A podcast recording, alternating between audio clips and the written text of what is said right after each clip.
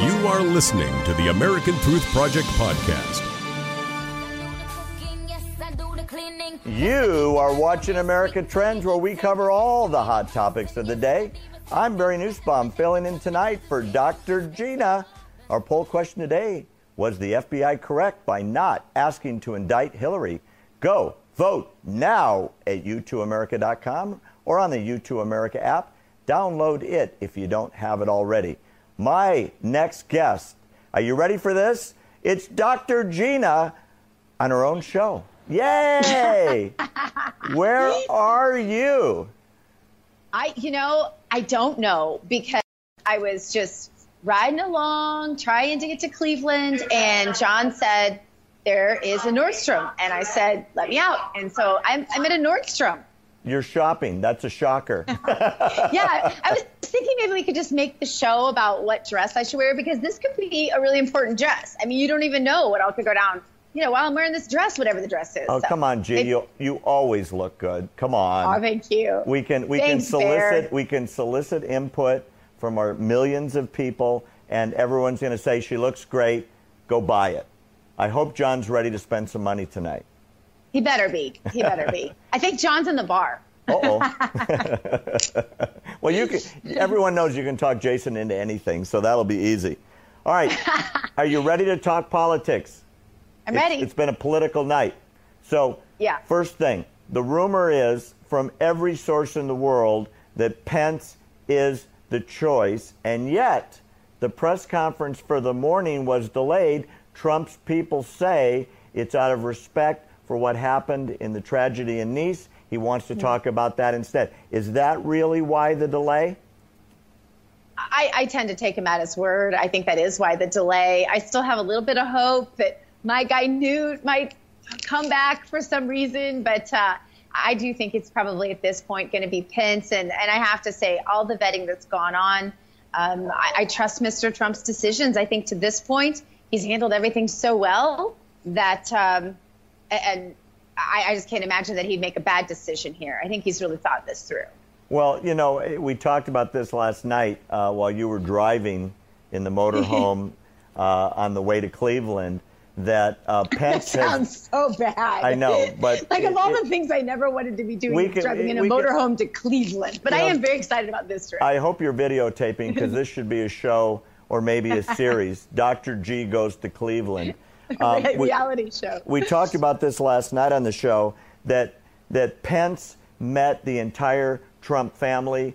Uh, Donald took the kids. They had a whole evening. Uh, it was a real schmoozathon to get the families merged together. You know that happens when there really is a team being put together. So, like you, I'm a Newt fan, but it Yeah. sure looks like it's going to be Pence. I, I think that it probably is at this point. And I and again, I, I think we'll start to see as it starts to unfold. I mean, uh, Pence is, is squeaky clean, married to his high school sweetheart. I don't think they're going to find any dirt on this guy. About the worst thing you can say is he has disagreed with some of the major policy that Donald Trump says. But uh, President Trump's vice president. So Well, there you have let's it. talk about that. What does he bring to the ticket that Trump needs help on? Right. Well, there's obviously there's the state, uh, and that would be really nice if he could deliver that. But then I also think that there is just sort of a more um, a relationship with the establishment that uh, might help mend some fences along those lines. Uh, in order to make things easier to get support from people that Donald Trump hasn't traditionally had support from, which of course is the establishment. But the nice thing for voters, if Pence truly is the vice presidential uh, choice of, of Mr. Trump is that he, he Trump will still be president. The vice president doesn't make a whole lot of choices, and so it's not like he would be bringing in someone who leans more establishment. It's just that someone who leans more establishment can, establishment can help forge some avenues for him, and I think that's not a bad thing. Okay, I, I buy all of that. Let's let's change gears. For those people that don't know, you're a delegate. You're going to be a participant, as is your husband. So what everybody's talking about, G, is the rules committee. The big Right. debate, what's happening on the rules committee that really matters, especially about the first ballot obligation of the Trump delegates. What do you know? Well, now they're bound, and uh, because that's what that's what they voted, and I think that's a really good thing. There's some other really good things that have uh, been incorporated into the platform, things like Kate's law that I think are really important. Uh, certainly, the word wall was changed from the word fence, so I think those are really important nuances that are also, frankly, a party hat, hat tip to uh, nominee Trump. So these are some really good things we see happening and I can't think of much of anything that I don't like about what the platform uh, committee is doing so far. I'm hearing all good things. And I just actually got another really good report, but I don't want to say it because it's so breaking and I haven't confirmed it, uh, again, regarding the platform and the committee. I'm dying to hear it. You'll be back on Monday. We can ask for inside stories then. Absolutely. Uh, there was there was there were tweets put out today that Trump said this is the strongest pro-Israel platform in GOP history. Um, Thank God. Do you have any thoughts on that? I'll tell you, I'm really excited personally. I'm really excited about that too. I'm excited about stiffer penalties for people who commit crimes who are illegal. I'm excited about much harsher rules regarding who can come to our America uh, and endanger our citizens, specifically speaking about Syrian refugees and uh, citizens from uh, jihadist countries. So all of these things are really good things. These are a huge step in direction. And I just want to remind people I do believe that if it were any of the other nominees, we wouldn't be seeing some of these sweeping changes that are needed more now than ever. Thank God. Couldn't agree with you more. So yeah. let's talk. Let's go back for a second on on the convention and the rules.